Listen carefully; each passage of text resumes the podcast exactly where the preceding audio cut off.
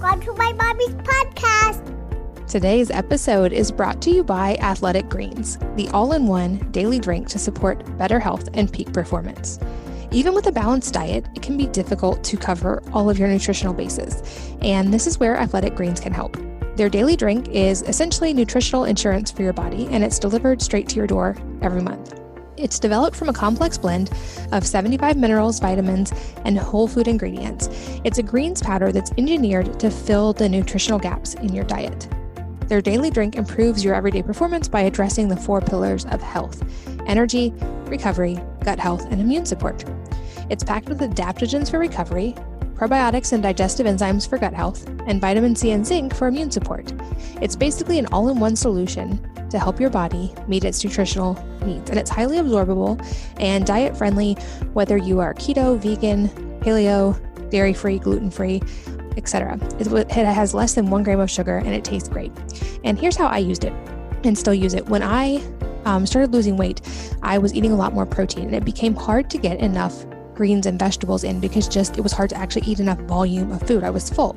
So I was able to use Athletic Greens to meet my veggie and nutritional needs, even if I was full and just didn't feel like eating extra. It's basically like a multivitamin, but it's actually head and shoulders above a lot of multivitamins.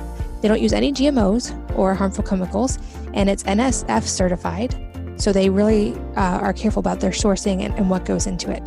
When you try Athletic Greens through my podcast, they're also going to send you a year's supply of their vitamin D3 and K2 for free. I've talked about vitamin D before. We know we get it from the sun, but it can also be important to supplement, especially in the winter months. And this is something I test my own blood levels of and supplement when necessary. And it combines these nutrients to help support the heart, immune system, and respiratory system, which is especially helpful this time of year. So whether you're looking to boost energy levels, support your immune system, or address gut health, it's a great time to try Athletic Greens for yourself. Simply visit athleticgreens.com/wellnessmama to claim my special offer today. You'll get a free vitamin D3 K2 wellness bundle with your first purchase. That's up to a 1 year supply of vitamin D as an added value for free when you try Athletic Greens. You'd be hard-pressed to find a more comprehensive nutritional bundle anywhere else. So again, that's athleticgreens.com/wellnessmama.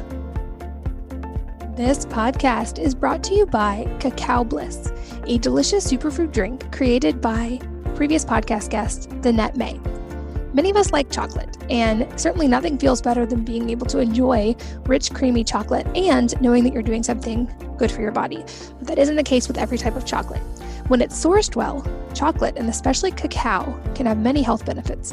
It's a great source of magnesium, can be very anti-inflammatory, and even help balance hormones. In fact, some experts speculate that this is why we crave chocolate at certain times of the month. Cacao Bliss is one of the best sources of this that I have found. They start with 100% organic cacao beans that are naturally dried in the sun, maintaining their miraculous health benefits. And then they blend this with turmeric, MCT oil, coconut, sea salt, cinnamon, and black pepper. So not only does it taste delicious, but it makes you feel incredible as well. The result is this truly decadent, healthy, but guilt-free chocolate that helps with cravings. It can be great for weight loss, for boosting energy, reducing inflammation, all in one simple drink that has become a relatively regular part of my life. And for those who are wondering, it is paleo, gluten-free, keto, vegan, and vegetarian safe. They have been making this for 8 years. I'm a big fan. And as a listener of this podcast, you get an automatic 15% discount by going to EarthEchoFoods.com/wellnessmama. So again, that's Earth, EARTH, Echo, ECHO, Foods, FOODS.com/wellnessmama, and you will have an automatic 15% discount. It's automatically applied. Hello, and welcome to the Wellness Mama podcast. I'm Katie from wellnessmama.com and wellness.com, my new line of personal care products, including hair care, toothpaste, and hand sanitizer. You can find that at wellness.com. That's wellness with an E on the end. This episode brings back one of my favorite guests and one of your favorites as well, because he is one of the most requested repeat guests I have. I'm here with Ari Whitten. He is a best-selling author, a nutrition and lifestyle expert, and founder of the Energy Blueprint. He's also one of my most trusted health resources personally, and someone whose research I have a tremendous amount of respect for. He has been studying and teaching health science for over 20 years. He has a Bachelor of Science in Kinesiology and has completed the coursework for his PhD in clinical psychology. But for the last 10 years, he's teamed up with world-renowned scientists from all over the world and physicians to develop his Energy Blueprint system, which you can find at theenergyblueprint.com. In this episode, we tackle what should not be, but often is, a very controversial topic, which is sun exposure.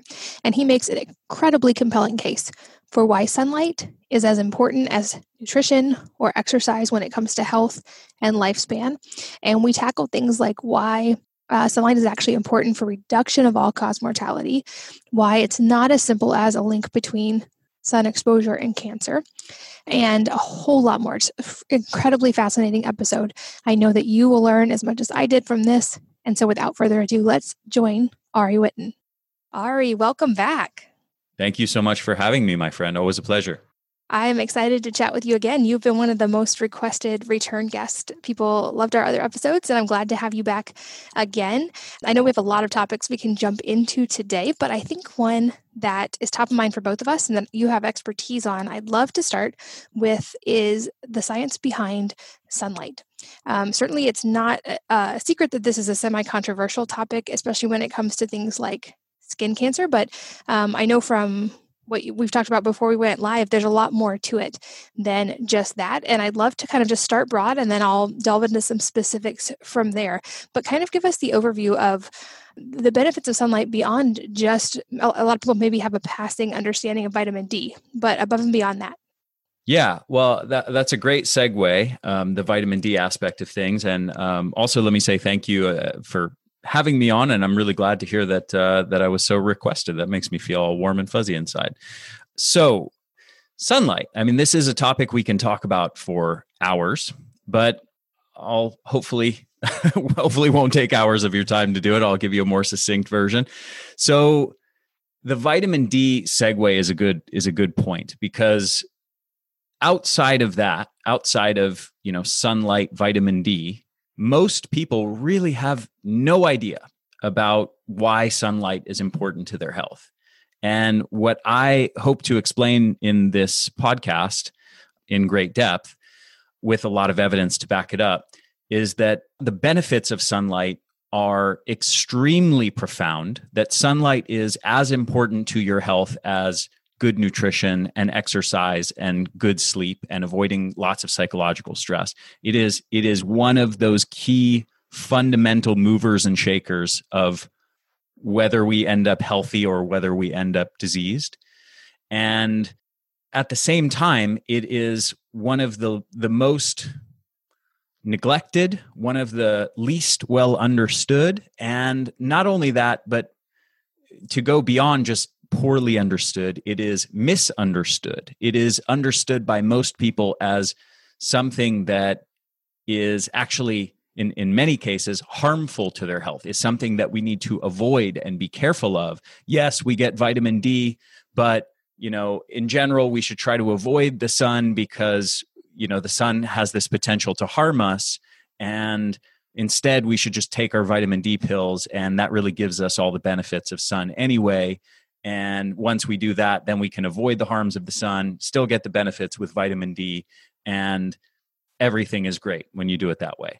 And this just could not be further from the truth. The reality is the sun is vital for our health in many, many different ways. Its benefits extend way beyond the vitamin D story. There are many layers of mechanisms of how sun benefits our health and impacts our body beyond just vitamin D. And vitamin D is certainly important, but there's many other layers that are also very important. And most people just are missing out on this huge host of benefits that we get from the sun. If I were to cite one study in particular that could make this point pretty emphatically, and actually let me present just a context for understanding the sun appropriately. And that is, we need to look at the relationship of not sunlight and one specific disease or two specific diseases, or sunlight and you know, the function of skin health or the function of brain health or the function of this or that aspect of the body, but sunlight and all cause mortality. What is the relationship of sunlight with your risk of dying from any cause? Okay. Now, if it were the case that there was a clear relationship that people who get more sun exposure have increased risk of dying earlier compared to people who get less sun exposure, then really nothing else in this whole discussion matters. Because, you know, I could tell you, I could give all these fancy explanations for all these different mechanisms of how sun is beneficial. But if at the end of the day, the research is conclusive that more sunlight leads to increased risk of dying earlier, then that's the thing that really matters. Okay. Now, fortunately, it is the case that that's not what's going on, that we have clear research showing that more sun exposure is decidedly linked with better health, with lower risk of numerous different diseases and longer lifespan. And the best study that's quantified this is one that came out of Sweden. They followed nearly 30,000 Swedish women for several decades. And they found that women who got more sun exposure lived longer and had dramatically lower risk of dying from all causes, all-cause mortality, and specifically that if you were to quantify the magnitude of the effect size, they found that avoidance of sun exposure was on par, as far as the magnitude of harm to your health, with smoking a pack of cigarettes a day.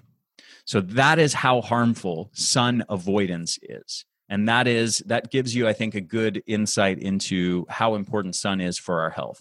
So the last thing I want to say here, just as a sort of broad intro, and then we can dive into specific topics, is coming back to this thing I said a few minutes ago, that sunlight is as important as nutrition.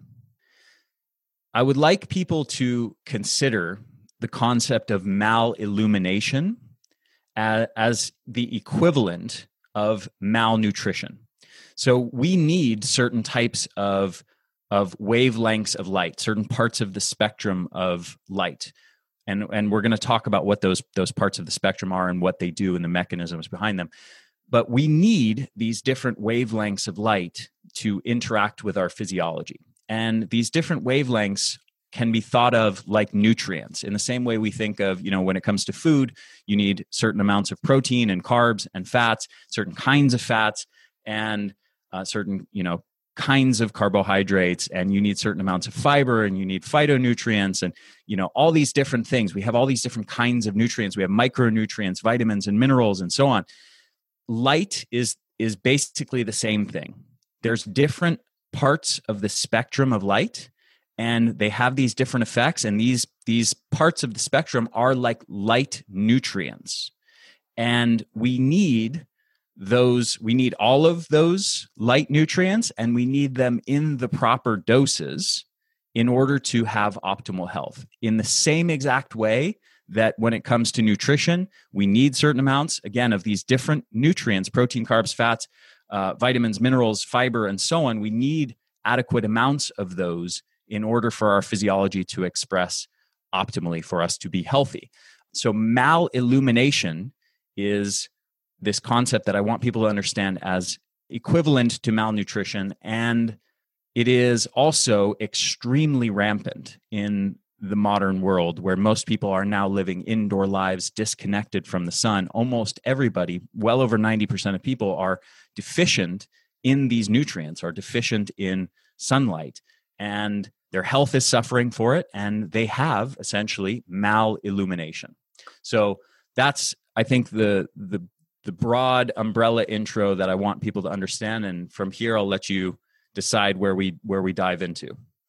I love that you brought that up, and I love that word malillumination, because it really frames the importance of light as something vital for the whole body, just like nutrition would be. I know there's going to be people listening, in fact, people who even just see the title of this podcast and immediately say that it's reckless, because obviously the sun causes skin cancer and it should be avoided. And like you made a very strong case for that. Indeed, like the sun doesn't lead to higher likelihood of death. I think Probably when it comes to skin cancer, it's a little bit maybe more nuanced than that, which I want to speak to. But I love that you also tied in the all-cause mortality aspect of this, because it's important to look at the second and third order consequences. We might, as a lot of people do, completely avoid the sun to avoid a potentially increased risk of certain skin cancers. But in doing so, I think we're not considering all of the other things we're raising our risk of by avoiding the sun. So to start with that, can you kind of tackle the sun and skin cancer equation? Yes. And your phrasing of the question is perfect. It's nice to be interviewed by somebody who themselves is so knowledgeable. So you're exactly right. And again, this is why the proper context is all-cause mortality. So immediately, based on what I told you, if we understand that more sun exposure is linked with longer lifespan and lower risk of dying earlier, and sun avoidance is linked with higher risk of dying earlier. If that's the bigger picture context, then does it make sense to say, sun increases your risk of skin cancer, therefore I need to avoid the sun? Okay, so now that question of the relationship of sun and skin cancer is now grounded in a context that you can immediately see the giant hole in it.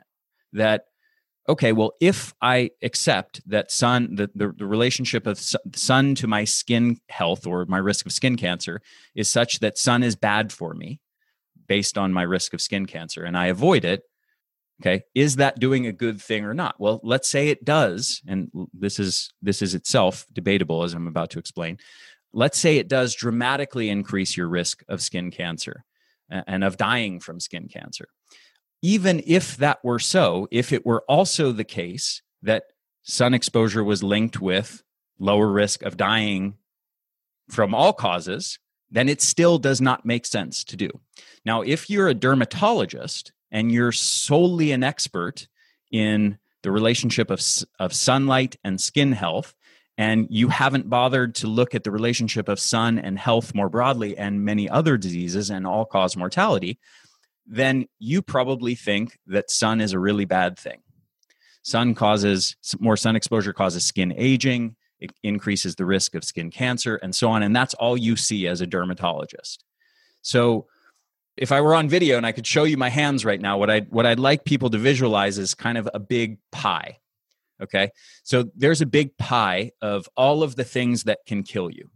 And that consists of a little sliver of it is skin cancer and different types of skin cancer.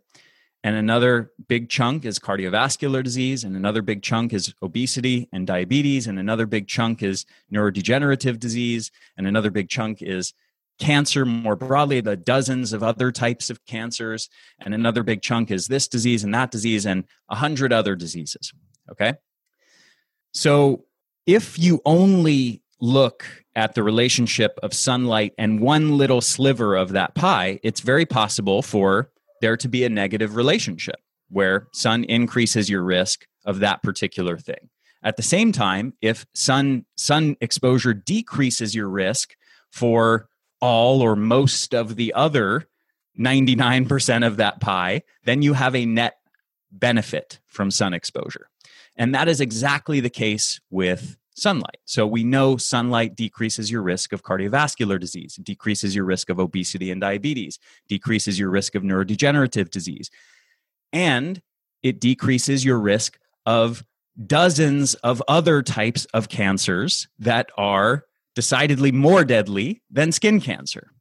Okay, so that's the big picture context that you first need to understand that ties into the relationship with all-cause mortality. Why is it reducing the risk of all-cause mortality? Because it reduces the risk of dying from most of the major killers.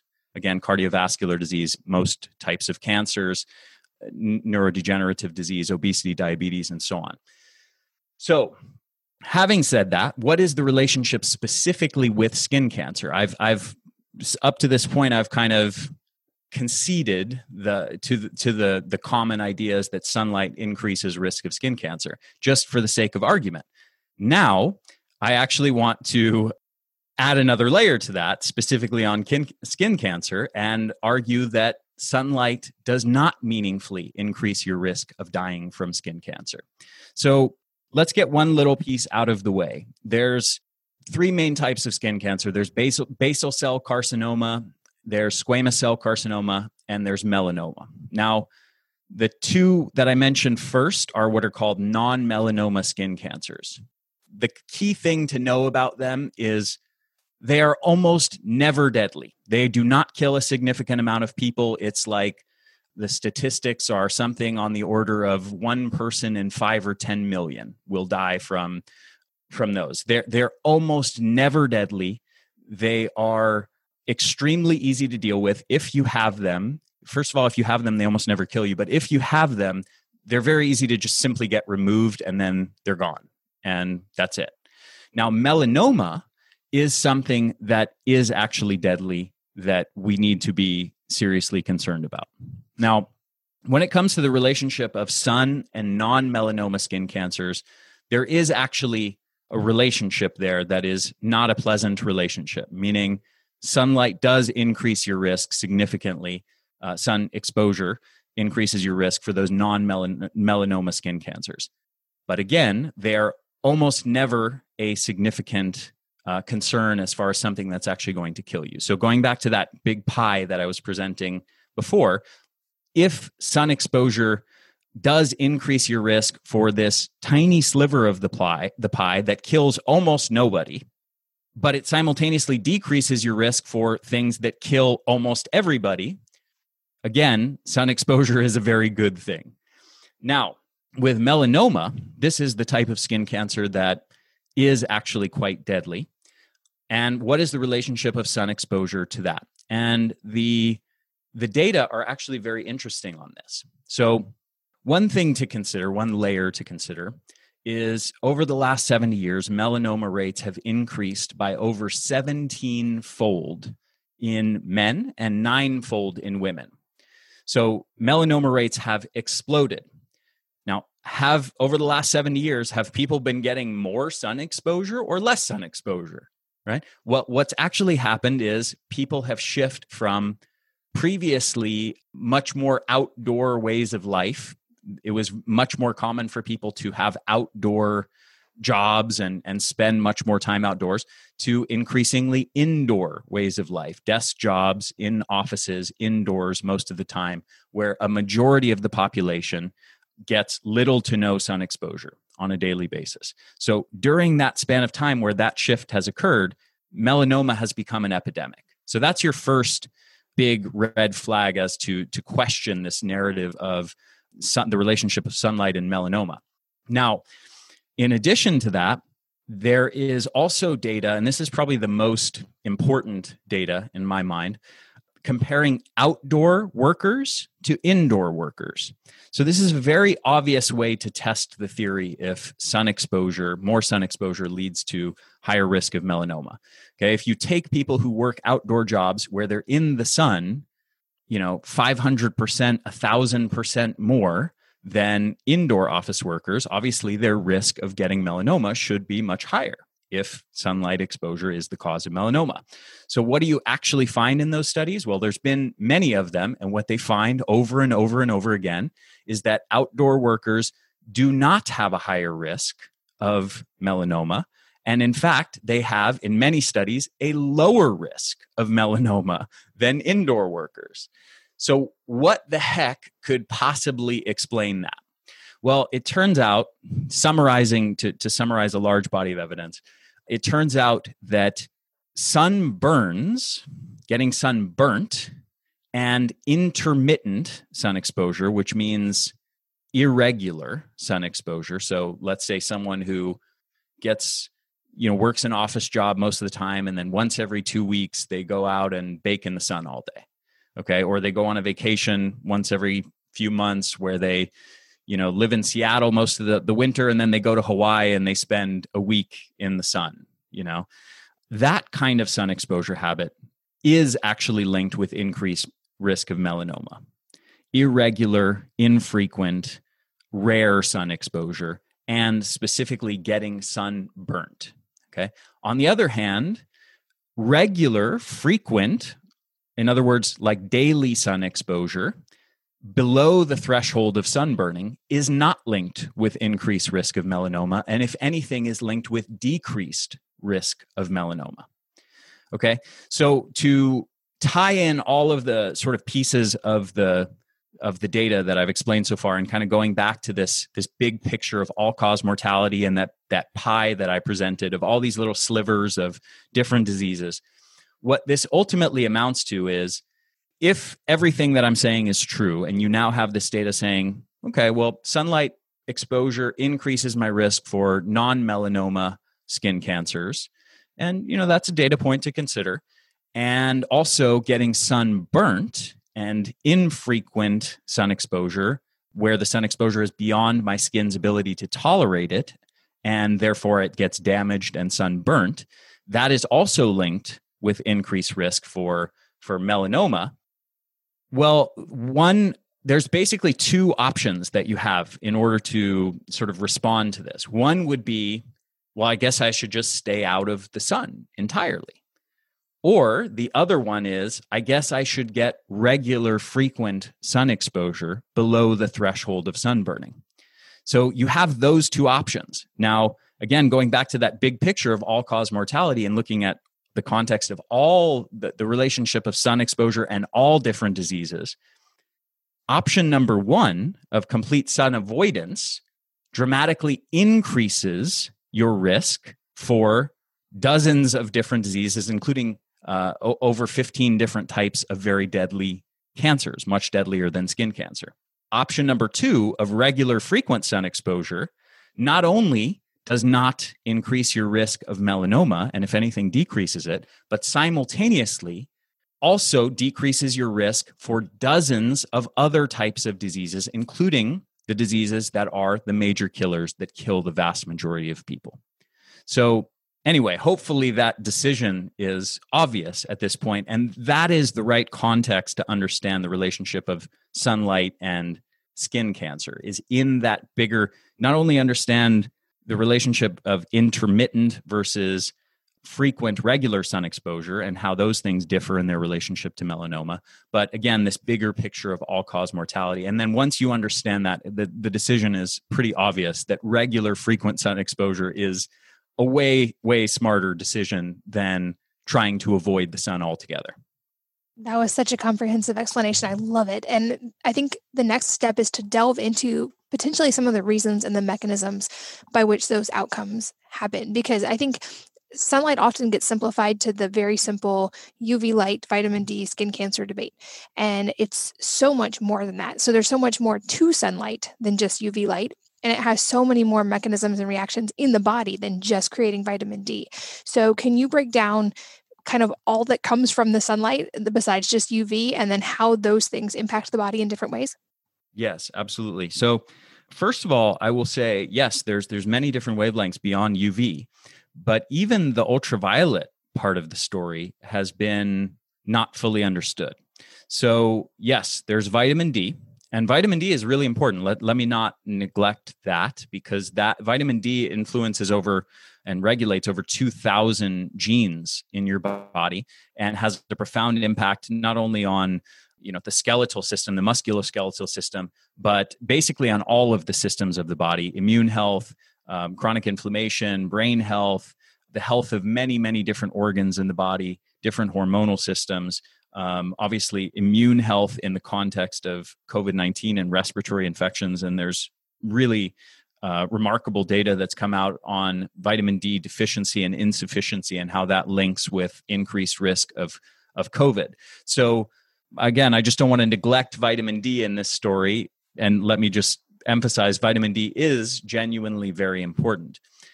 In addition to that, just still staying with the UV part of the story, UV light also has several other mechanisms of how it affects us. So one mechanism is it affects something called the melanocortin system, and a compound called melanocyte-stimulating hormone. And this is a hormone that is secreted in response to sun exposure that sends a signal to the skin to basically increase melanin production to darken the skin, to create a tan. Interestingly, that system of this melanocortin system is also intimately tied to body weight regulation and appetite regulation. And this is one piece of the body weight regulation and body fatness, whether you're overweight or lean, that almost no one talks about and almost nobody seems to be aware of. And yet we have very clear data linking regular sun exposure with decreased weight and with weight loss. So we know that this melanocortin part of the system is at least part of the mechanism behind body weight regulation and appetite regulation. That's really important, in addition to what's going on with the skin and melanin. It also regulates genes in relationship to inflammation and immune function as well. In addition to that, there's another compound called nitric oxide that is secreted in response to UV exposure in the skin. Nitric oxide has many, many different roles in the body. One is in immune health. One is in blood pressure regulation. So that nitric oxide actually helps in dilation of blood vessels and in optimizing cardiovascular function and blood vessel function. In addition to that, there's another layer, really fascinating, called heme oxygenase. And heme oxygenase is a compound that is produced in response to UV exposure. And it breaks down into a couple really interesting byproducts or metabolites. And one of those is actually, believe it or not, is carbon monoxide. So like the carbon monoxide that can poison you and kill you, well, it turns out that our bodies actually produce small amounts of carbon monoxide. And believe it or not, there's actually research showing that these, in very small amounts, like the amounts that your body produces, it actually serves an important beneficial health-promoting role. So that's one interesting layer of the story, but the even more interesting side of what heme oxygenase breaks down into is a compound called bilirubin. And this is a compound most people are familiar with in the context of like babies and jaundice. But bilirubin is also produced in adults, and it has really important effects in regards to combating inflammation and specifically in terms of blood vessel health and combating cardiovascular disease and atherosclerosis, combating oxidative stress and oxidative damage to blood vessels in particular. And there's an interesting genetic condition called Gilbert syndrome. And what we you know, when we think of genetic conditions or disorders, normally we're used to thinking about them as something that increases your risk of dying from, you know, whatever cause. You know, usually it's something that harms your health and leads to some increased likelihood of dying from something or dying earlier. In the case of Gilbert syndrome, this is a genetic disorder where people actually have a decreased risk of, actually, in terms of all-cause mortality, they have a decreased risk of a huge array of different diseases, and cardiovascular disease in particular. And one of the interesting things, or the main interesting thing about Gilbert syndrome, is this genetic disorder leads to the very high levels of bilirubin. And this bilirubin is a very powerful internal antioxidant that combats oxidative stress. So the connection here, if you're following everything I just said, is that sunlight increases levels of bilirubin in your body through this pathway of something called heme oxygenase, which breaks down into bilirubin. So through getting more sun exposure, you have increased levels of bilirubin, ultimately decreasing your risk of oxidative stress and oxidative damage, like what is seen in Gilbert syndrome. And this is very likely, along with probably vitamin D and nitric oxide and maybe other mechanisms, this is probably a likely reason why sun exposure is linked with decreased risk of cardiovascular disease. In addition to that, there's still many other layers of the story of how sunlight improves our health. One is through neurotransmitter levels in the brain. And there's many different pathways that this takes place through. One is through circadian rhythm mediated pathways. One is through even skin mediated pathways. So in response to UV exposure in the skin, our skin releases endogenous opiates, basically endorphins, that impact on neurotransmitter levels in the brain. In addition, we know that regular sun exposure is linked with improved levels of both serotonin and dopamine, which impact heavily on things like mood and motivation, and whether you're depressed and whether you're anxious and whether you have strong drive and motivation and so on. So serotonin and dopamine profoundly linked with sun exposure. And there's many, many other layers that we could talk about here.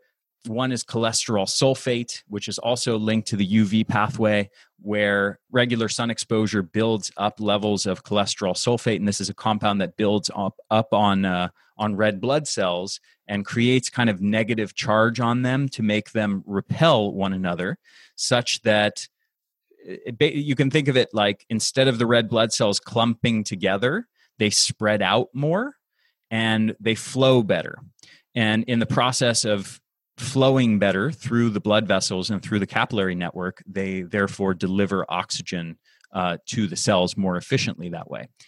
I alluded a minute ago to the circadian rhythm part of the pathway, and there's a whole set of, that in itself could be an hour or two of discussions, but we get light through the eyes, and that light through the eyes then feeds back into the circadian clock in the brain, and that in turn regulates all kinds of neurotransmitters and hormones that impact on energy and mood and cognitive function and sleep and the function of different hormone networks in our body, and many, many other aspects of our health. Our risk of many diseases is also impacted by the function of that circadian rhythm, from obesity and diabetes to cardiovascular disease, neurodegenerative disease, many different types of cancers as well. And then maybe the last one I'll mention here, as far as a mechanism, is of course what I wrote my last book on, which is red and near infrared light. And this, as I kind of just pointed out, is itself a topic that a whole book could be written about, as I did, in fact, do exactly that. And this has a profound impact on our health. There's over 5,000 studies on red and near infrared light therapy, and all of the myriad benefits that it has, from things like skin anti-aging to wound healing to improving the function of different glands and organs in the body. For example, the thyroid gland, it's been used in the context of treating people with autoimmune thyroiditis or Hashimoto's, and for things like weight loss, for things like improving exercise performance, improving exercise recovery, strength, endurance, muscle gain.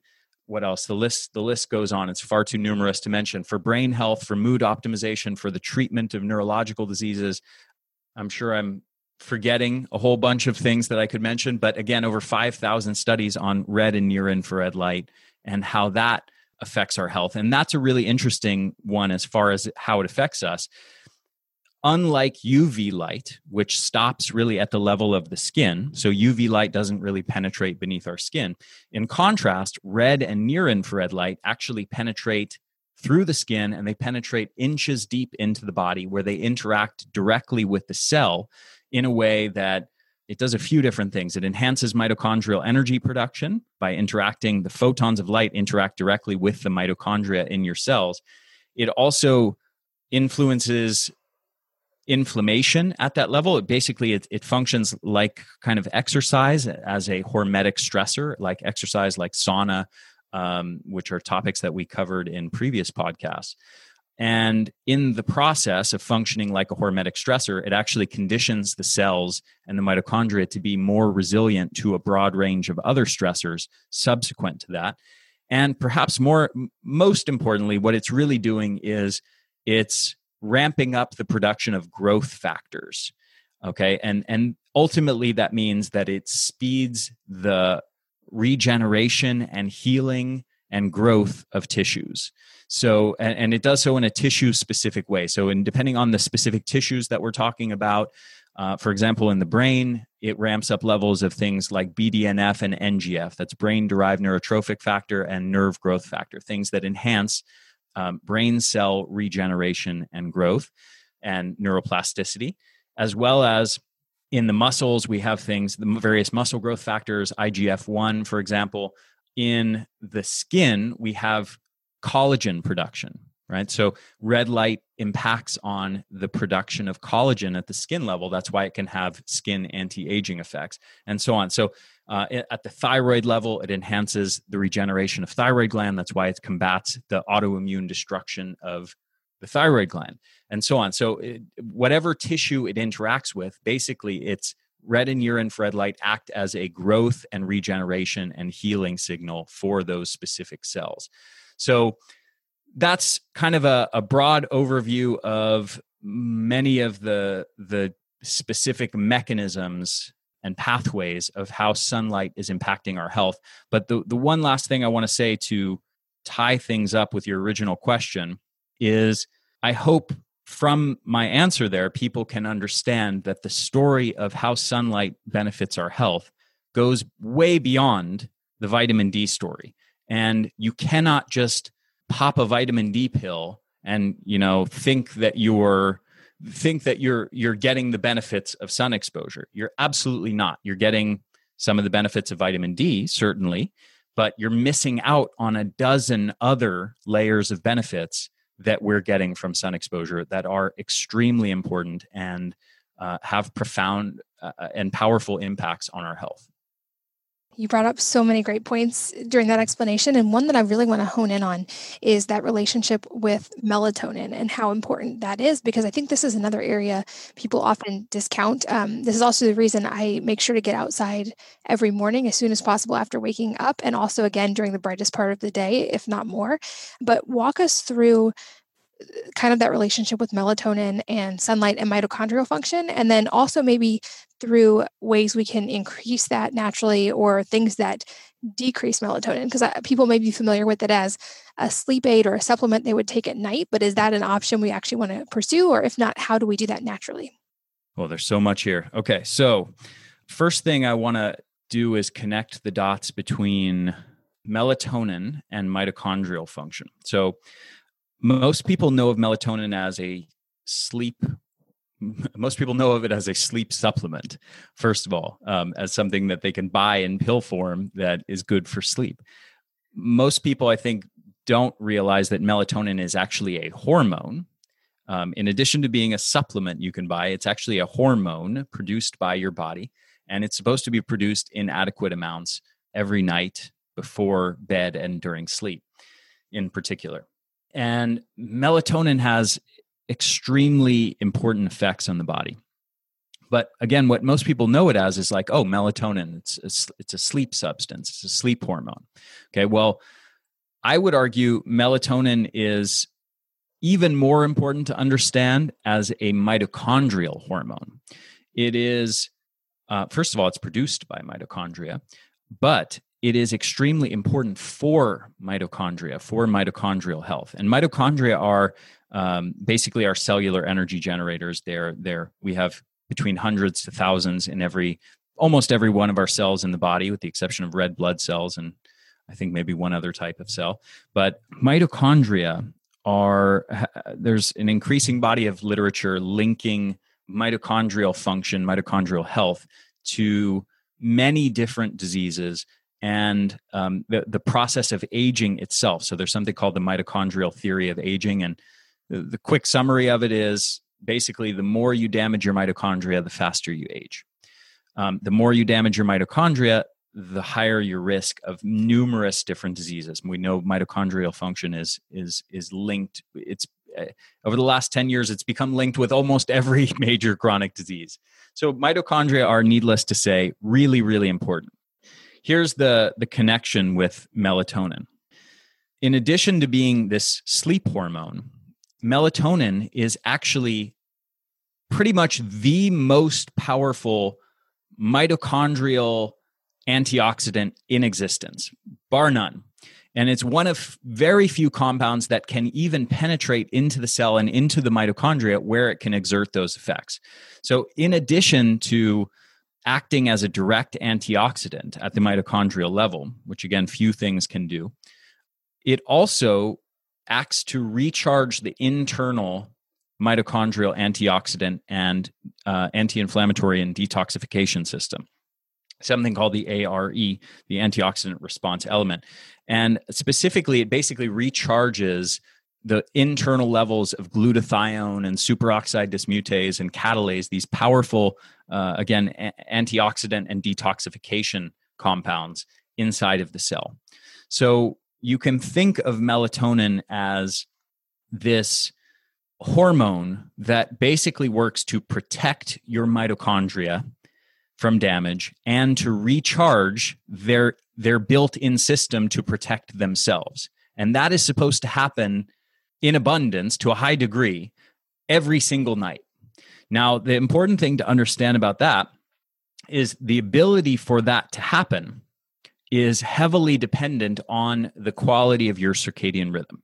And the quality of your circadian rhythm is in turn mostly dependent on light and on your light exposure habits. So there's two parts of that.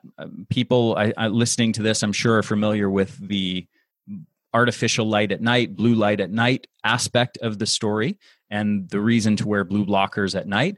And that is indeed extremely important. There's, just to emphasize this point, if you're not already blocking blue light at night, there's research showing that just standard indoor room lighting, so not even any sort of abnormal bright light in the eyes, but just being in your home under, you know, LED or fluorescent lights in your living room, in your kitchen, whatever, suppresses melatonin production by upwards of 50%, and in many people, upwards of 70%. So you're suppressing levels of this hormone that is not only a sleep hormone, but is an anti-disease hormone. Melatonin is extremely important in combating cancer, by the way, through its role in protecting mitochondria primarily, but through other mechanisms as well. You're suppressing levels of this hormone that protects your mitochondria from damage. And in the process of that, what happens when you are suppressing by 50%, you're producing only 50% or 30% of the amount of melatonin that you should be producing every single night, night after night, for years or for decades. Well, given that melatonin has this powerful role in protecting your cellular energy generators, which are, again, influencing your risk of your rate of aging, influencing your risk of numerous different diseases, and of course, your energy levels. Well, what happens when you're chronically suppressing that hormone is you are dramatically increasing your risk of all of those diseases and accelerating the aging process and causing fatigue as well. So mitochondria are extremely important, and they require adequate amounts of melatonin to be produced every single night. Again, melatonin, not just a sleep hormone, but a mitochondrial hormone. Now, the one other layer I want to add to this to connect it with sun exposure is we have to also understand that the circadian rhythm is not only dependent on blocking blue light exposure at night before bed, but is also dependent on having adequate bright light exposure and sunlight exposure during the daytime. And that consists of morning bright light exposure, ideally sun exposure, within the first half an hour of the day.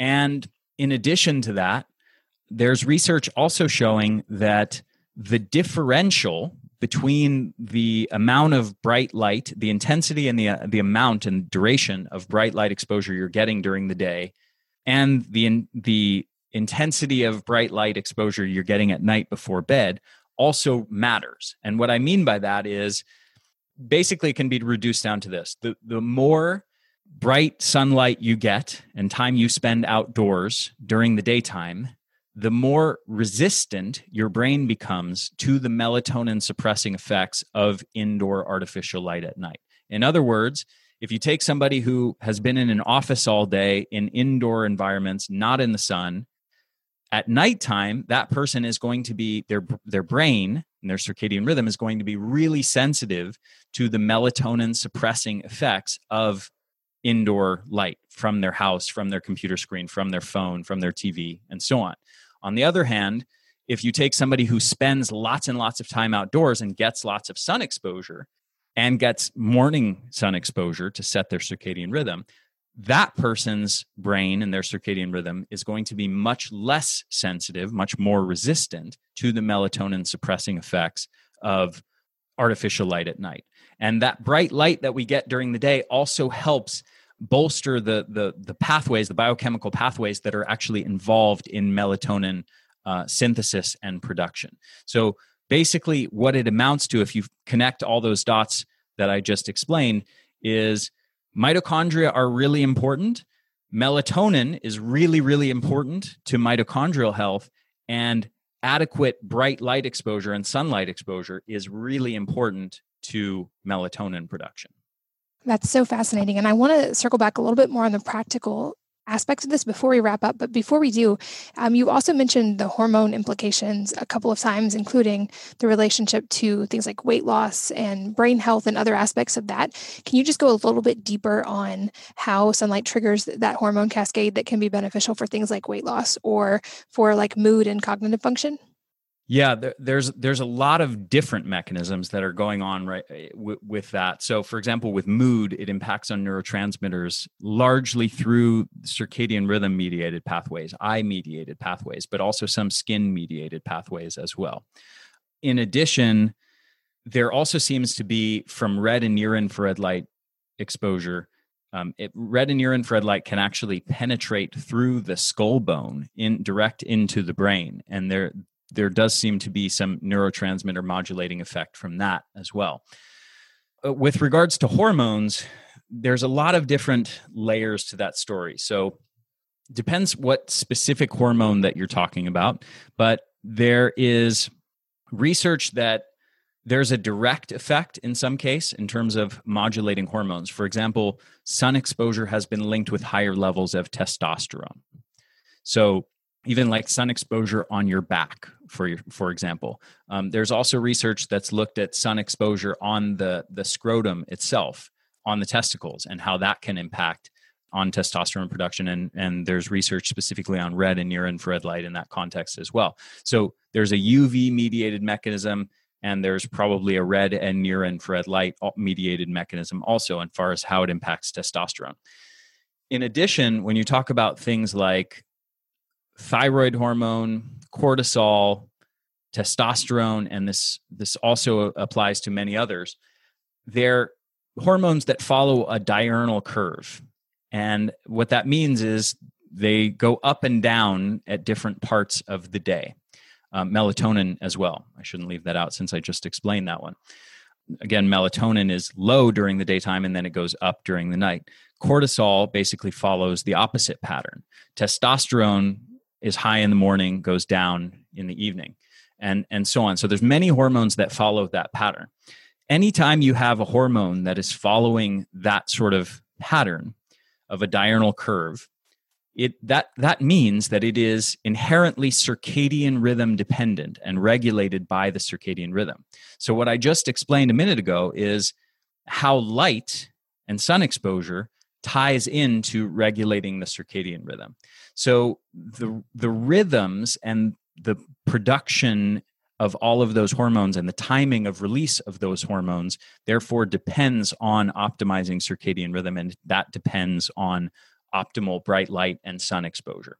So all of that together is basically the fundamental reason why many different hormones are going to be impacted by sun exposure. There's likely also other mechanisms. So for example, vitamin D can impact on the function of different hormones. There's probably nitric oxide mediated effects. There's probably heme oxygenase mediated effects and bilirubin. There's red and near infrared light mediated effects. So for example, we know again that if you shine red and near infrared light directly on the neck, on the thyroid gland, you are actually bolstering the healing and regeneration of those tissues. So in the context of, for example, people with autoimmune destruction of the thyroid gland, when you use red and near infrared light therapy, many of those studies have actually shown that a huge proportion of the treated patients are able to either reduce their doses of thyroid hormones or wean off of their thyroid hormones entirely. And what that means is you've now stimulated the regeneration and healing of those thyroid gland tissues such that it can now produce optimal levels of thyroid hormones on its own. So anyway, the big picture here is, as you can hopefully tell from my answer is there's potentially many, many different layers of how sunlight can impact on hormones, from literally interacting with the hormone producing gland tissues itself and helping to regenerate those tissues and modulate the immune system so that it's not destroying those tissues so much in the context of like an autoimmune condition, to modulating the circadian rhythm and therefore helping to optimize all of these different hormones that follow these sorts of diurnal curves. For example, people with cortisol abnormalities, like low cortisol in the morning, it is almost never actually caused by any actual deficit of the adrenal glands to produce enough cortisol, which would be like true Addison's disease, which is extremely rare. But the vast majority of people who are getting diagnosed with quote unquote adrenal fatigue, most of the time, all of that is simply circadian rhythm disruption and poor sleep. If you correct the poor circadian rhythm and poor sleep, cortisol corrects. Why? Because you are affecting the master regulator of the diurnal curve, of the release of that cortisol, of the whole process of that, the cortisol timing and release, by optimizing circadian rhythm. So cortisol, again, follows that diurnal curve. So when you optimize circadian rhythm, you're now giving the proper inputs into that circadian rhythm, which regulates the release of cortisol from the adrenal gland. So simple things like that can have a huge impact. For example, there's studies looking specifically at chronotype and cortisol levels.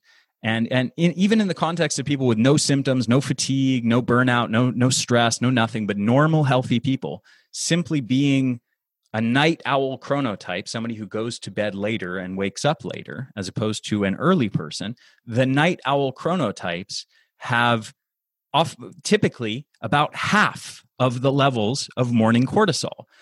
They have low enough cortisol that a person who believes in adrenal fatigue would literally see those levels of cortisol and say, oh my gosh, you've got chronic stress that's burned out your adrenal glands and has made it your adrenals can't produce enough cortisol. That's what's causing these levels of cortisol.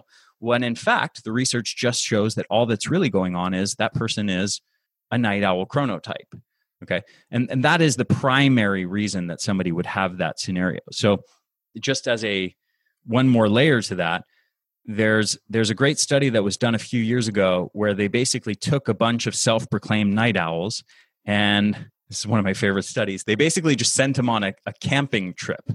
They said, go out in the wilderness and sleep in a tent, no artificial light sources. And guess what happened? All of these people that normally go to bed at 12:30, 1:30, 2:30 a.m., all of the sudden started going to bed at 10 p.m. and waking up at 6 a.m. without an alarm clock, without anybody compelling them to change their wake time and their sleep time. They did it all on their own, and they did it in many cases. These are people that were convinced that they were night owls and that 2 a.m. was their natural bedtime. They've always done that. That's how they've been for their whole life, ever since they were a kid. Okay, well, all of a sudden you eliminate artificial light from it, and you will give them access to the outdoors, where they have to spend the outdoors outside in sunlight and in bright light. And all of a sudden, literally within days, they shift their bedtime, 2 to 3 hours earlier, and their wake time 2 to 3 hours earlier. So if you connect the dots with that and what I just explained about how chronotype relates to the cortisol curve, you can immediately see that those night owl chronotypes likely had what's called a very flat diurnal curve previously, which means they had low levels of morning cortisol and probably high or elevated levels of cortisol in the evening. Well, that whole shift in their cortisol levels, what would probably get them diagnosed as having adrenal fatigue, was purely just a function of their night owl rhythm, which is, in most people, as even in people who swear they're a night owl, that's how they've always been. For the majority of people, they're not actually true night owls, and their more optimal bedtime is probably 2 to 3 hours earlier than they think it is. And by making a shift like that, you can have a profound influence on all of the different hormones that are regulated and influenced by the circadian rhythm. So you can start to see how all of these different systems connect, and how sunlight connects to circadian rhythm, and how sunlight connects to the healing and regeneration of tissues, and how sunlight connects to vitamin D and the regulation of all these different neurotransmitters and the regulation of all these different genes, and how sunlight connects to neurotransmitters, and how sunlight connects to melatonin and mitochondrial function. And you know, once you piece this together, you realize that sunlight is having widespread effects on almost every system of the whole body. And it can absolutely influence all of those systems, you know, from your brain function to your energy levels, to your sleep, to your levels of hormones, to your mood and neurotransmitter levels, and on and on and on, to your immune function and your risk of respiratory infections and dying from respiratory infections. Sunlight is just an amazing, magical thing. And I say magical as someone who's very much a science-based and evidence-based guy, because it really is magical when you start to understand all of these layers that I've just explained here.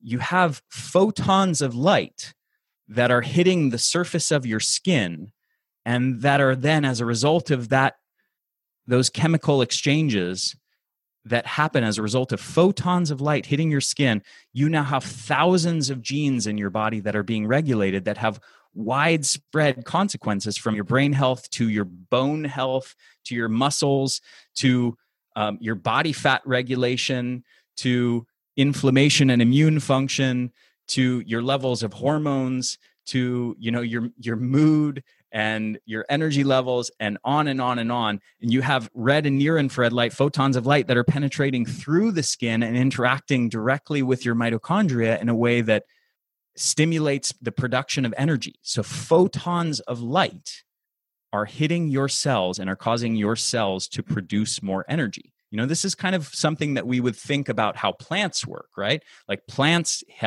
interact with photons of light. Most humans don't realize that their cells also interact with photons of light, that light is bioactive in humans and is modulating the production of energy in their cells, and is modulating the production of growth factors that literally help heal and regenerate those cells. So it really is magical when you understand, you know, how all of these different parts of the spectrum of sunlight are interacting with different parts of your body, through your skin, through your eyes, penetrating through your skin directly into the cells and into the mitochondria.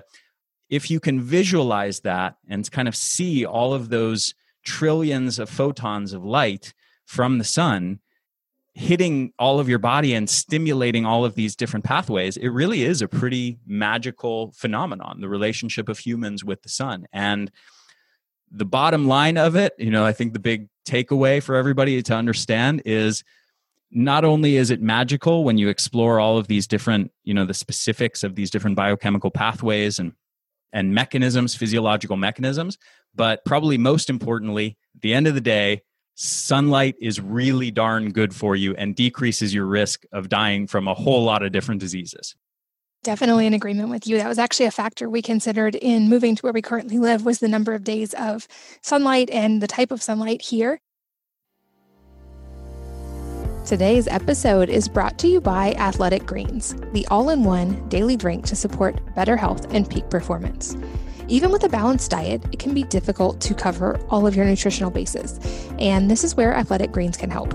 Their daily drink is essentially nutritional insurance for your body, and it's delivered straight to your door every month. It's developed from a complex blend of 75 minerals, vitamins, and whole food ingredients. It's a greens powder that's engineered to fill the nutritional gaps in your diet. Their daily drink improves your everyday performance by addressing the four pillars of health: energy, recovery, gut health, and immune support. It's packed with adaptogens for recovery, probiotics and digestive enzymes for gut health, and vitamin C and zinc for immune support. It's basically an all-in-one solution to help your body meet its nutritional needs, and it's highly absorbable and diet-friendly, whether you are keto, vegan, paleo, dairy-free, gluten-free, etc. It has less than 1 gram of sugar, and it tastes great. And here's how I used it and still use it. When I started losing weight, I was eating a lot more protein, and it became hard to get enough greens and vegetables in because it was hard to actually eat enough volume of food. I was full. So I was able to use Athletic Greens to meet my veggie and nutritional needs, even if I was full and just didn't feel like eating extra. It's basically like a multivitamin, but it's actually head and shoulders above a lot of multivitamins. They don't use any GMOs or harmful chemicals, and it's NSF certified. So they really are careful about their sourcing and what goes into it. When you try Athletic Greens through my podcast, they're also going to send you a year's supply of their vitamin D3 and K2 for free. I've talked about vitamin D before. We know we get it from the sun, but it can also be important to supplement, especially in the winter months. And this is something I test my own blood levels of and supplement when necessary. And it combines these nutrients to help support the heart, immune system, and respiratory system, which is especially helpful this time of year. So whether you're looking to boost energy levels, support your immune system, or address gut health, it's a great time to try Athletic Greens for yourself. Simply visit athleticgreens.com/wellnessmama to claim my special offer today. You'll get a free vitamin D3 K2 wellness bundle with your first purchase. That's up to a 1-year supply of vitamin D as an added value for free when you try Athletic Greens. You'd be hard-pressed to find a more comprehensive nutritional bundle anywhere else. So again, that's athleticgreens.com/wellnessmama. This podcast is brought to you by Cacao Bliss, a delicious superfood drink created by previous podcast guest Danette May. Many of us like chocolate, and certainly nothing feels better than being able to enjoy rich, creamy chocolate and knowing that you're doing something good for your body. That isn't the case with every type of chocolate. When it's sourced well, chocolate, and especially cacao, can have many health benefits. It's a great source of magnesium, can be very anti-inflammatory, and even help balance hormones. In fact, some experts speculate that this is why we crave chocolate at certain times of the month. Cacao Bliss is one of the best sources of this that I have found. They start with 100% organic cacao beans that are naturally dried in the sun, maintaining their miraculous health benefits. And then they blend this with turmeric, MCT oil, coconut, sea salt, cinnamon, and black pepper. So not only does it taste delicious, but it makes you feel incredible as well. The result is this truly decadent, healthy, but guilt-free chocolate that helps with cravings. It can be great for weight loss, for boosting energy, reducing inflammation, all in one simple drink that has become a relatively regular part of my life. And for those who are wondering, it is paleo, gluten-free, keto, vegan, and vegetarian safe. They have been making this for 8 years. I'm a big fan. And as a listener of this podcast, you get an automatic 15% discount by going to EarthEchoFoods.com/wellnessmama. So again, that's Earth, EARTH, Echo, ECHO, Foods, FOODS.com/wellnessmama, and you will have an automatic 15% discount. It's automatically applied. And I think you've made such a strong case for this. I would hope a lot of people listening are understanding that they probably need more sun exposure. And if that's the case, I'd love to hear you just kind of break down on a practical level what are an optimal relationship with light and sun exposure would look like. And then for people who can't do the optimal, what kind of the minimum effective dose we absolutely need to get of light and sun exposure to start hitting these health cascades are. Yeah, great question. And a somewhat complex answer. So it is very individual as far as what the optimal doses are. And the reason why it's individual is it's heavily dependent on your skin type. It's dependent on a few factors, your age, your body fatness, but especially skin type. So the breakdown of that is you can do a Google image search, or I don't encourage you to use Google these days. Do a DuckDuckGo image search for Fitzpatrick skin types. And then you can identify what type of skin you are. So there's 5 or 6 different Fitzpatrick skin types, all the way from a number 1, which is very pasty white, probably somebody from Irish ancestry and oftentimes redheads. And actually, interestingly, these people have a different type of melanin completely. Compared to normal Caucasian people or Black people. So a normal Caucasian person, for example, someone like me, has actually more in common, I have the same type of melanin as a Black person from Africa, my melanin is more similar to them than it is to a Irish person who's a redhead. It's kind of an interesting fun fact. But on a practical level, the people with very white, very pale skin types, especially Northern Europeans and people from that ancestry, have a way, way, way lower skin tolerance than someone who is Asian with darker skin, or somebody of more Mediterranean ancestry or Middle Eastern ancestries. For example, my ancestry is from largely Mediterranean areas, kind of a ring around the Mediterranean area. And I have kind of a mid-tier 3-4 Fitzpatrick skin type, kind of a more olive skin type. And then people who have very dark skin from India, from Africa, in terms of their ancestry, these people have even a higher tolerance for ultraviolet light exposure from the sun than someone like me.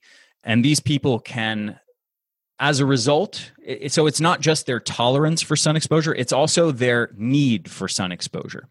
So because of that ancestry that has programmed your skin to produce that much melanin, you actually require larger amounts of sun exposure in order to synthesize adequate levels of vitamin D and get all of these other benefits of sun exposure. So your skin type, what you can actually see in the mirror, is actually an excellent guide to how much sun you need and how much sun is optimal for you. Now, I will say that my personal thoughts on this are, as a general rule, I think most people should do two things. They should get the most sun exposure that they can below the threshold of sunburning. Now, for somebody who's a Fitzpatrick skin type 1, who's got very pale skin, their threshold for sunburning at first might literally be 3 minutes of like sunbathing before their skin is at the limit. Whereas somebody with extremely dark skin from African ancestry, or a very dark-skinned person from India, for example, or Papua New Guinea, or someplace like that, these people might get 2 hours of sun exposure before they're at their threshold of sunburning. And that's, I'm talking about as a starting point. Now, once you build up through regular sun exposure, you start to build up a tan, okay, assuming you are of a Fitzpatrick skin type that actually can tan. The Fitzpatrick skin type 1 basically cannot tan at all, essentially, almost no matter what level of sun exposure they get. So their requirements for sun exposure, again, will be very, very low. But most people can at least build up somewhat of increased melanin in their skin. And that is your internal sunscreen. That is your internal mechanism for how to build up your sun exposure and your skin's way of preventing damage, your skin's way of getting all of these amazing benefits of sun exposure without incurring DNA damage and burning. Okay, so use that to your advantage. So you need to get regular, frequent sun exposure below the threshold of burning. Build up that internal system to allow you to get all these amazing benefits of sun exposure without the harms from it. And once you do that, someone of a more Fitzpatrick 2-3 type skin types, they may build up to somewhere between, an optimal daily amount of, I think on the low end, around 20 minutes, and on the high end, maybe up to an hour-ish or 2, depending on how well they condition and how well they can tan. And then if you're someone like me, like more of a Fitzpatrick skin type 3-4, and you have, this is a side point we can delve into a bit, and you have an optimal diet and you build up your skin's tolerance for sun exposure through regular frequent exposure, you can literally tolerate hours of daily sun exposure and not get sunburnt. Okay. So, for example, I go surfing. I live in California and I go surfing, and I can be 3 hours in the sun surfing and not have any sunburn. Okay. And someone who obviously has even darker skin, someone with really dark brown skin or more African ancestry, there, essentially the sky's the limit at the high end. If things are optimal, if they've done things the right way with ramping up their sun exposure habits and their tan and their diet is good, they're going to be able to tolerate hours of sun exposure, right? And then there's hunter-gatherer tribes that live an outdoor lifestyle. They spend hours a day in the sun. And that is exactly what that pigment of skin has evolved for. It has evolved to express the optimal levels of melatonin for that kind of environment, for a context of living where you're getting hours of oftentimes very intense equatorial sun, and to not get sunburnt in the process, to be able to soak up all the benefits of that sun without the harm. So that's the sort of practical guide. Again, it's to get the most sun exposure that you can tolerate for your skin type, while also keeping in mind you need to build up your skin's internal system for building a tan, for building up its capacity to tolerate sun exposure. At the same time, understand that your diet plays a big role here as well.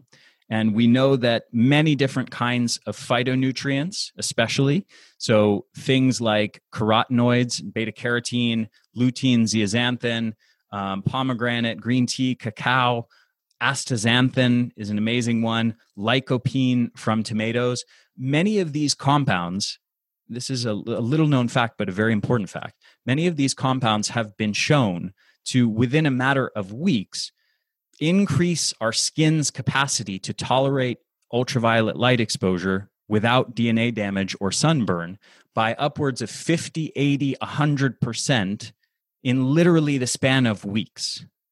So what that means is you now have to understand that there is a diet-skin interaction. And specifically, it means that if you have an optimal diet, it dramatically increases your skin's tolerance to sun exposure and your ability to get all those benefits of the sun without incurring DNA damage in your skin, without getting sunburn, without increasing your risk of skin cancer. And by the way, many of those compounds have also been shown to combat skin cancer. So you also have to understand now that I'm introducing this other element, the relationship of the sun and skin cancer is also mediated by your diet. So if you take people on the standard American diet and you now add in intermittent sun exposure and they're getting sunburnt, and now the sun can be a very toxic thing, okay, in the context of, again, somebody with a very, very poor diet. But if you do sun exposure the right way and you ramp up your sun exposure through regular, frequent sun exposure below the threshold of sunburning, and you also optimize your diet to increase your skin's resilience to ultraviolet light exposure, you build up a tan, you have optimal diet. Now you're in a position where you can tolerate way, way, way bigger amounts of sun exposure without getting burned. And I see this all the time in the Energy Blueprint members, the people in my program. These are people who, I mean, I hear it literally all the time. People, Fitzpatrick skin types 1 and 2 and 3. People who, once they implement the dietary changes and they do smart supplementation, for example, with things like astaxanthin, they go from, they say, hey, I used to only be able to tolerate 5 minutes of sun exposure and I would get burned. And now I can be out in the sun for an hour and I don't get burned. Okay. So that's literally how big of a difference it can make. It can 20-fold your tolerance for sun exposure without getting burned. And that's a really important aspect of all of this. So hopefully, you understand why my answer wasn't just, oh, people need to get 15 minutes of sun exposure a day, like you see in so many articles online. In order to get, 5,000 IUs of vitamin D, make sure to get, 10 minutes of sun exposure at 2 p.m. or 11 a.m. or something like that. I think those kinds of that one-size-fits-all advice is nonsense, because there are people who, I would say that kind of advice applies more to people with Fitzpatrick skin type 1 and 2, if anything. It's very, very conservative, very low-end type of advice for dosing of sun exposure, and it's completely inadequate for people with darker skin. So the people with darker skin need way, way more sun exposure in order to have optimal levels of vitamin D and optimal levels of the other different benefits of sun exposure. So base it on your skin type. At the same time, you should be trying to maximize the level of sun exposure without getting sunburned and maximizing your diet to facilitate that process as well.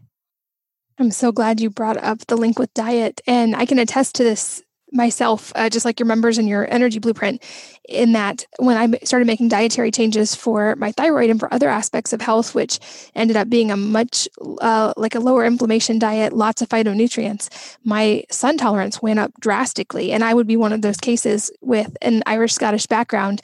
In high school, I could spend 5 or 10 minutes in the sun and be burned. And now I regularly spend several hours outside with my kids and don't burn at all. I also love that you kind of dispelled the myth that any type of tan whatsoever is automatically damage and bad for the skin, because that's another thing I hear often from skincare professionals is, you know, a tan is a sign of skin damage and it should be avoided at all costs. And like you explained, is actually part of the body's natural process. And it's really important, actually. Yes, exactly. And when people are saying that's actually just a total misunderstanding. These are the people who say that are the people who are basically saying any amount of sun exposure is harmful. You should avoid the sun because sun is bad.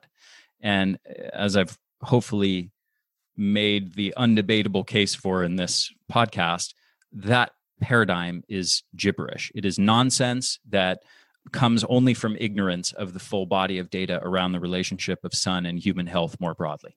So to imagine that basically what they're doing is they're saying sun is bad, you should avoid the sun, and a tan is a sign that you haven't avoided the sun.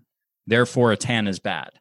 But actually what a tan is your body's internal mechanism for protecting from skin damage from sun exposure. It is your body's internal sunscreen. So to call that a harmful thing, to say a tan is itself a harmful thing, is just pure ignorance. Thank you for that added explanation. You are definitely one of my favorite people to learn from because you're so well researched. And this has been fascinating. I feel like I could probably talk to you for another hour and a half easily about this. And I think we're just going to have you on again soon because you're such a wealth of knowledge. But Ari, I really appreciate your time and everything that you've shared here. Where can people find you and stay in touch and keep learning? Yeah, the best way to do that is on theenergyblueprint.com. And I have a variety of online programs. I have the Energy Blueprint. That's my flagship program for increasing human energy levels and helping people with chronic fatigue get back their energy, and also people with normal energy levels get to superhuman energy levels. And I recently released a fat loss blueprint program as well, which is sort of, it's not the basics of fat loss. It's more like an advanced lifestyle strategies approach to fat loss. Really great program for anybody who has the basics already in place. And I also have 3 new formulas, supplements that I've come out with over the last year and a half: a mitochondrial formula, a brain formula, and something I call Energy Essentials, which is a comprehensive multivitamin and mineral and a whole bunch of amazing superfoods. So yeah, go check them out, theenergyblueprint.com. And if I can offer just one sort of wrap up to this podcast, stop being afraid of the sun. Go get your sun exposure. It is literally as important as good nutrition and exercise to your health. So don't neglect it. It is vital to disease prevention and to your mood and to your energy levels and to your sleep and so much more. So get the sun. Don't neglect it. I love it. And I'll make sure all of those resources you mentioned are linked in the show notes at wellnessmama.fm. So if you guys are exercising or driving, you can find all of those links there. Ari, it's always such a pleasure. Like I said, we'll have to have you on again. This has been an awesome, enlightening conversation, and I'm really appreciative of your time. Yeah. Thank you so much for having me. And thank you for inviting me on again. It's always a pleasure to connect. And thank you, as always, for listening, for sharing your most valuable resource, your time, with both of us today. We're so grateful that you did. And I hope that you will join me again on the next episode of the Wellness Mama podcast. If you're enjoying these interviews, would you please take 2 minutes to leave a rating or review on iTunes for me? Doing this helps more people to find the podcast, which means even more moms and families can benefit from the information.